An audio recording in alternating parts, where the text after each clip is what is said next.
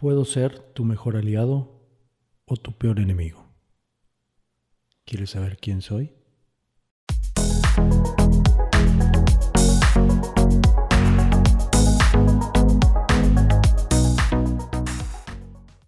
Bienvenidos a las cosas como son.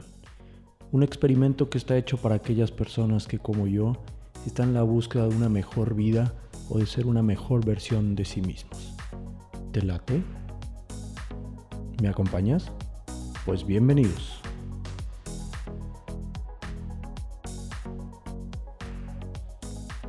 Cuida tus pensamientos, pues se convertirán en tus palabras.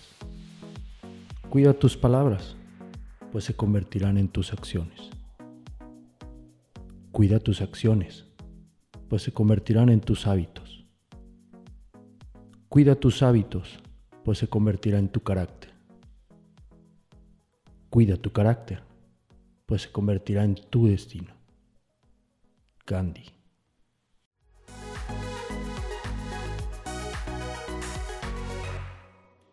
Gracias por acompañarnos a este nuevo capítulo de Las Cosas como Son. Un experimento que está aquí para acompañarnos en este descubrimiento de lo que es la vida y juntos encontrar lo que cada quien conocemos como felicidad. El capítulo de hoy quise empezarlo con una frase que para mí, un, pensamiento, que para mí fue muy importante, pues contiene mucha sabiduría. Y aunque la idea no es revisar todos los conceptos el día de hoy porque nos llevaría varios minutos, sí es empezar con uno de, los conceptos que considero más importante. Y si no has adivinado qué es eso que puede ser tu mejor aliado o tu peor verdugo, pues déjame decirte que son tus pensamientos.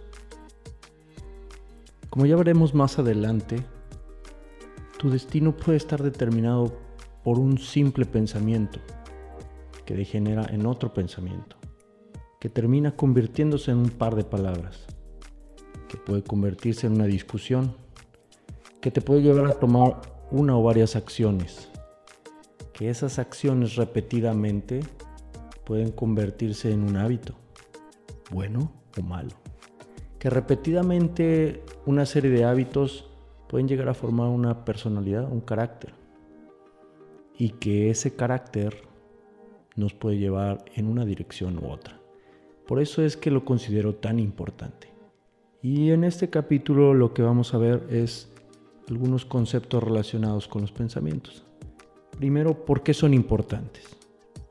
¿Cuál es el poder que tienen? cómo funciona nuestra mente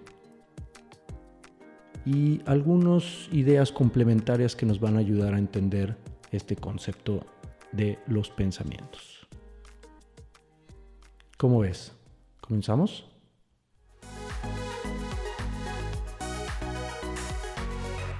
El primer tema que quiero que reflexionemos es por qué los pensamientos son importantes. Y ya lo vimos de alguna forma en esta idea que Gandhi nos propone. Lo que quisiera es que repasáramos un, ejemplo y pensemos en aquella vez en la que quizás tuvimos un pensamiento donde dijimos, oye, esa chica me gusta, esa persona se me hace agradable, me gustaría conocerla no, no voy a ser interesante para ella. ¿Qué va a pensar de mí? Quizás pensará que soy muy atrevido. ¿Sabes qué? Mejor sí, déjame, le voy a preguntar su nombre. Y lo siguiente es una serie de palabras. Hola, ¿qué tal? ¿Cómo estás? Sabes, me gustaría conocerte. Y esas palabras pueden llevarnos a una acción. Quizás invitarla a comer, quizás llevarla a una segunda cita, a una tercera, y después, quién sabe. Y así puede ser como esto que en algún momento empezó como un pensamiento, después puede terminar en un hábito, que es no pensar tantas las cosas y tomar acción. Y ese nuevo hábito, que quizás empezó con preguntarle el nombre a una persona, puede terminar cambiando nuestro destino. De ser quizás un eterno solitario a encontrar la pareja de nuestra vida. Así de drástico puede ser algo que empieza como solo un pensamiento.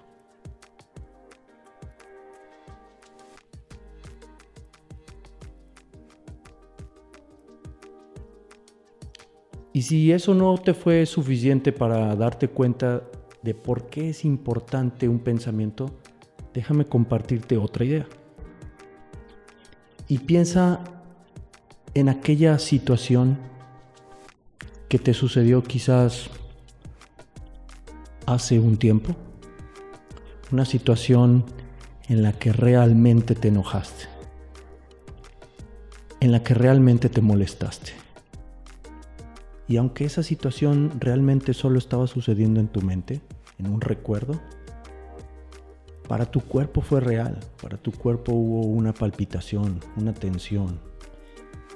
Y en tu cuerpo se empezaron a generar una serie de químicos, una serie de alteraciones físicas, que si esto fuera un pensamiento recurrente, es decir, si tú tuvieras un odio, tuvieras un rencor, que estás reviviendo constantemente, este es un proceso químico que va desgastando a tu cuerpo y que realmente le va a estar haciendo daño. Y en otros capítulos vamos a ver cómo este efecto algunos autores lo relacionan con las enfermedades. Y que puede ser tan poderoso que te puede generar un cáncer. O que si lo sabes manejar precisamente puede ser la cura de tus males. Y este ejercicio, el objetivo era para darnos cuenta que realmente, nuevamente, con, con, un pensamiento hasta dónde podemos llegar y qué efecto puede tener en nuestro cuerpo. Y ahora para olvidar este mal momento, quisiera compartirles un dato curioso.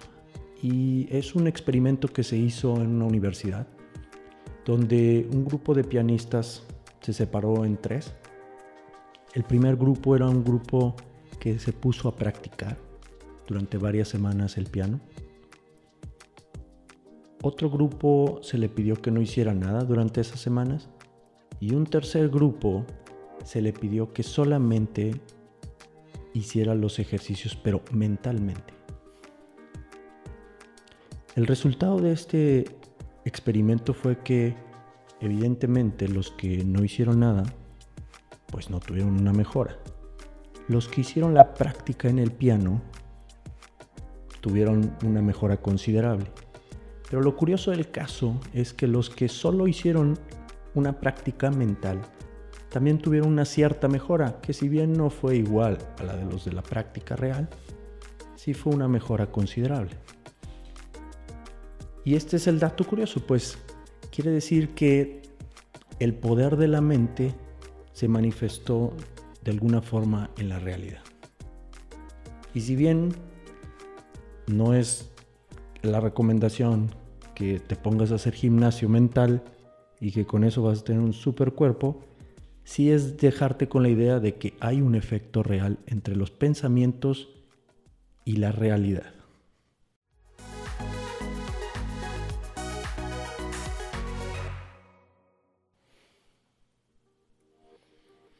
Y ahora lo que quisiera comentar contigo es explicarte un poco cómo es que funcionan nuestros pensamientos.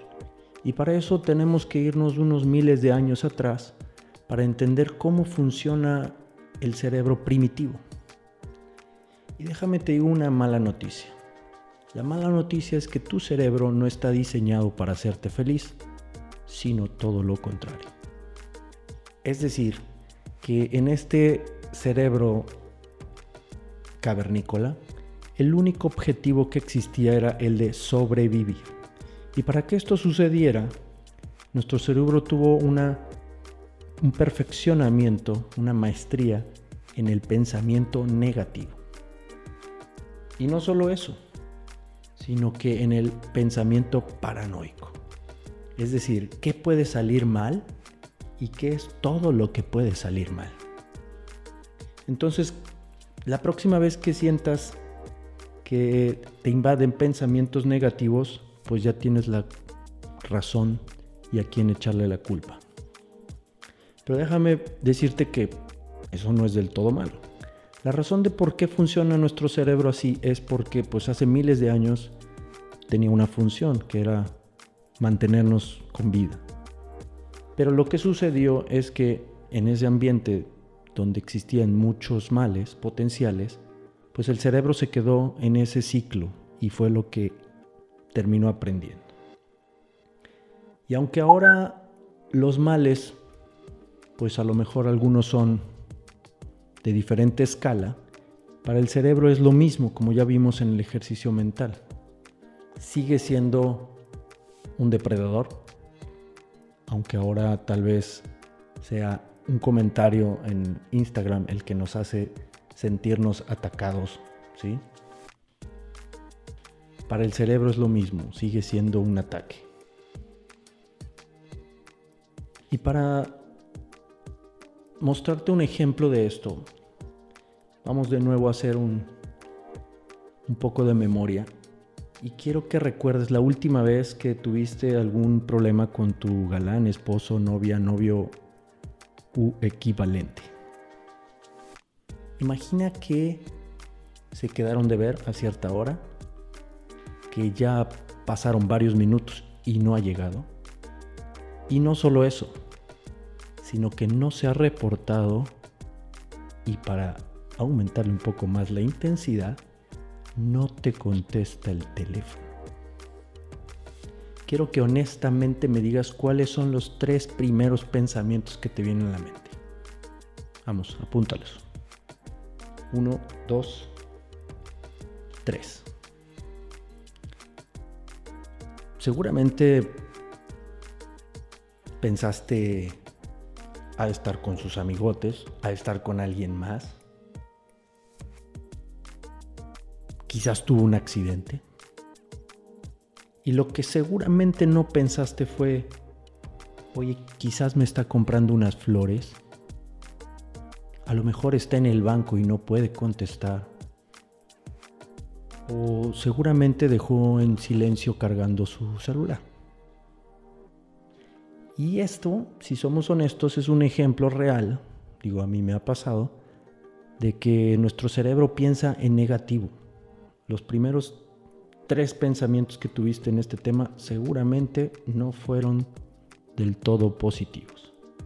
Y bueno, ahora que ya entendemos que así funciona una parte de nuestro cerebro, lo siguiente que quiero que entendamos es un concepto que le llamamos el secuestro de la amígdala. Para no entrar en detalles, la amígdala es una parte del cerebro que trata con las reacciones inmediatas, es decir, cuando tú te encuentras en peligro, la amígdala toma el control y por eso es el secuestro de la amígdala. Y lo que hace la amígdala es que apaga la parte de tu cerebro que se encarga de la parte racional y lo que hace es que te dice, aquí nomás hay tres opciones. O peleamos, o huimos, o nos congelamos. Y este proceso sucede cuando nos encontramos en una fase de estrés. Y la razón de cómo, de por qué funciona así es porque cuando hay un peligro inminente, un estrés inminente, el cerebro decide no ponerse a pensar qué será lo peor que puede suceder ahorita que viene ese perro corriendo hacia mí. Definitivamente no puedes quedarte pensando a sacar los cálculos de qué tan rápido viene corriendo y qué tan rápido vas a correr tú. Entonces simplemente lo que tu cerebro hace es, con permiso, déjame, tomo el control y aquí nomás hay de tres sabores. O corremos, o nos congelamos, o peleamos. Esa es la función. Ahora, esa es la buena noticia. La mala noticia es que cuando también tienes una situación de, estrés, de estrés perdón, una situación de estrés, como una pelea con tu pareja nuevamente, y ustedes disculparán los ejemplos, pero creo que son los más gráficos. Recuerda una escena donde te estuviste peleando, es más, podemos reutilizar la que hicimos antes. ¿Y cómo reaccionaste? Seguramente te ha pasado que has tenido discusiones donde has dicho, hecho o aventado objetos de los cuales después te arrepientes. Y sin que sea una disculpa, ahora tienes la explicación de que realmente estabas sufriendo el secuestro de la amígdala. Esto es importante porque después nos va a ayudar a entender que así funciona nuestro cerebro y en el siguiente capítulo vamos a entender qué acciones podemos tomar. Y finalmente, otro concepto que quisiera que nos lleváramos en esta oportunidad es el tema de la temporalidad. Y para que no suene tan esotérico, vamos a explicarlo así. Tú por lo general, tus pensamientos viven en uno de tres tiempos. O vives en el pasado, o vives en el presente, o vives en el futuro. Es decir, si la mayoría de las veces tú utilizas frases como es que un día o cuando yo deje de trabajar o si tú cambiaras, ¿sí? Y son frases que tú utilizas, déjame decirte que tú vives en el futuro. Si por otro lado tú utilizas frases de es que antes me acuerdo que en el pasado tú eras así, yo era así, antes cuando nos conocimos, pues entonces déjame decirte que tú vives en el pasado. ¿Y por qué es eso importante? Porque después nos va a ayudar a entender que cuando vivimos demasiado en el pasado, lo que estamos haciendo es viviendo en una depresión o en algo cercano a eso. Y cuando vivimos demasiado tiempo en el futuro, estamos viviendo ansiedad. Y más adelante, cuando veamos las estrategias, vamos a ver que ni uno ni otro nos ayudan y cómo podemos regresar al presente. Y finalmente, para terminar el tema de los conceptos de hoy, y espero que los ejemplos les hayan ayudado, vamos a hablar de un tema que yo, yo le llamo la voz. Y esto que le llamo la voz es el diálogo interno, es esa serie de pensamientos que estamos teniendo constantemente con nosotros, en el cual nos decimos, otra vez me equivoqué, voy a tener que grabarlo de nuevo, ¿por qué dije esto? ¿Por qué no mencioné aquello? Y que son los diálogos que tenemos con nosotros mismos día a día. Yo a esta voz le puse la voz chinga quedito, porque chinga poco, chinga poquito, pero chinga todos los días. Y es una forma de explicar que ahí está y que ahí estará y que en el próximo capítulo vamos a aprender a cómo controlar.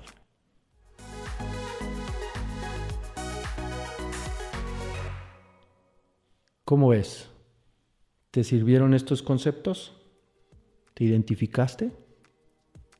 Pues vamos a hacer un resumen de lo que vimos hoy. Hoy vimos por qué los pensamientos son importantes y el efecto que pueden tener en nuestro destino. Qué tan poderosos son nuestros pensamientos. Y también vimos algunos conceptos como si vivimos en el pasado, en el futuro o en el presente, e introducimos a nuestra nueva amiga la voz chingaquerito.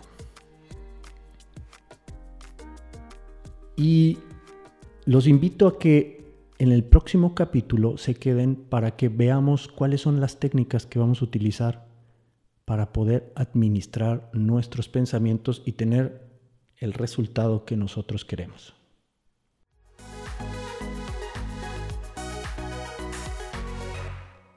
Y como en todos los capítulos, quiero cerrar con una serie de recomendaciones y una serie de retos. El primer recurso que les quiero recomendar es un libro, es un libro de Joe Dispensa, que se llama Deja de ser tú. Es un libro que de una forma científica pero muy ligera empieza a abordar algunos temas sobre el efecto que tiene los pensamientos en nuestro destino e incluso también toma algunos conceptos de el pensamiento, las enfermedades y cómo podemos cambiar nosotros mismos con solo nuestros pensamientos. Es un libro muy interesante y próximamente vamos a hacer una reseña sobre el mismo. El siguiente libro es un libro que para mí es súper relevante. Es un libro muy delgadito, se lo recomiendo. Y es un libro de Víctor Frank y se llama El hombre en búsqueda de sentido. Y este libro trata de un prisionero de la Segunda Guerra Mundial que estando en Auschwitz pudo llegar a escribir que fue o tuvo días felices. Para mí eso fue muy sorprendente porque que alguien en esas condiciones pueda llegar a decir eso, pues imagínate, ¿no? ¿Qué tarea nos deja a nosotros con nuestras vidas? Es un libro muy bueno y también próximamente les voy a hacer ahí una serie de reseñas sobre este libro. Y ahora sí vamos a los retos. Que más que retos son una invitación a la reflexión, porque finalmente de nada les sirve que yo aquí les ponga una serie de conceptos, una serie de ejemplos, sino que es más bien una invitación a reflexionar cómo es que nosotros pensamos, cuáles son los tipos de pensamientos que tenemos.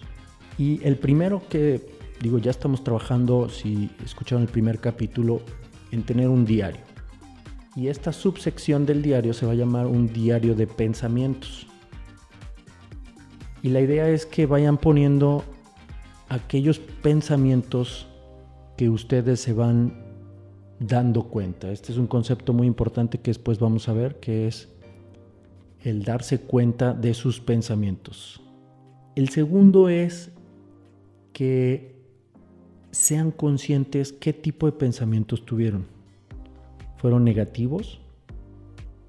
De todas las posibilidades que pude haber escogido en ese pensamiento, ¿cuántas fueron positivas? ¿Cuántas fueron negativas?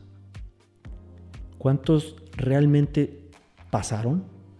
¿O fue una fantasía de algo que nunca llegó a suceder? Eso quiero que lleven un diario. El siguiente es que se cachen cuántas veces fueron secuestrados por la amígdala. Y aquí más que llevar un diario de sus pleitos, quiero que sean más exactos en qué situación me hizo enojar, con quién estaba yo hablando y qué fue lo que realmente me hizo enojar. Eso después nos va a servir en otros capítulos, entonces va a ser muy bueno que ya tengan algo de eso escrito. Otra de los retos que necesito que hagan y que lleven en su diario es, ¿ustedes en dónde viven más? ¿Viven en el pasado, en el presente o en el futuro? ¿Sale? Eso nos va a ayudar para después, cuando hagamos los ejercicios de manejo del pensamiento, ya tengan pensado qué es su caso. Y el último es cómo te hablas a ti mismo. Es decir, esa vocecita que tú tienes, ¿cómo te habla? ¿En qué tono te habla? ¿Qué palabras te dice? ¿Qué es lo que te dice? Y que le vayamos poniendo un nombre, ¿cómo le pondrías? A lo mejor uno no tan grosero como el mío, pero pone tu propio nombre. ¿Cómo ves? Son muchas tareas. Al final recuerda que todo esto es para ti, entonces es un regalo que te haces a ti mismo.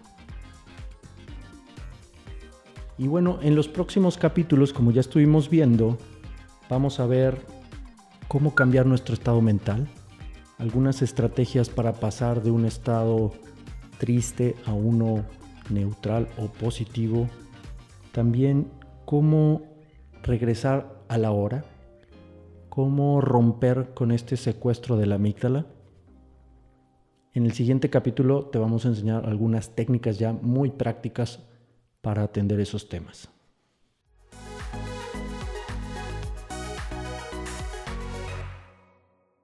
Y bueno, eso es todo por hoy. Espero que te hayas llevado alguna palabra que te haya hecho reflexionar y que te pueda ayudar en tu vida. Gracias por regalarte estos minutos. Y si de algo te sirvió esto, nos va, nos va a servir mucho que nos recomiendes, que nos sigas en Instagram, en lascosascomoson.mx. Y si crees que a alguien le puede ser de servicio esto que escuchaste, pues comparte. Eso es todo por hoy. Muchas gracias y hasta aquí llegamos. Punto y se acabó.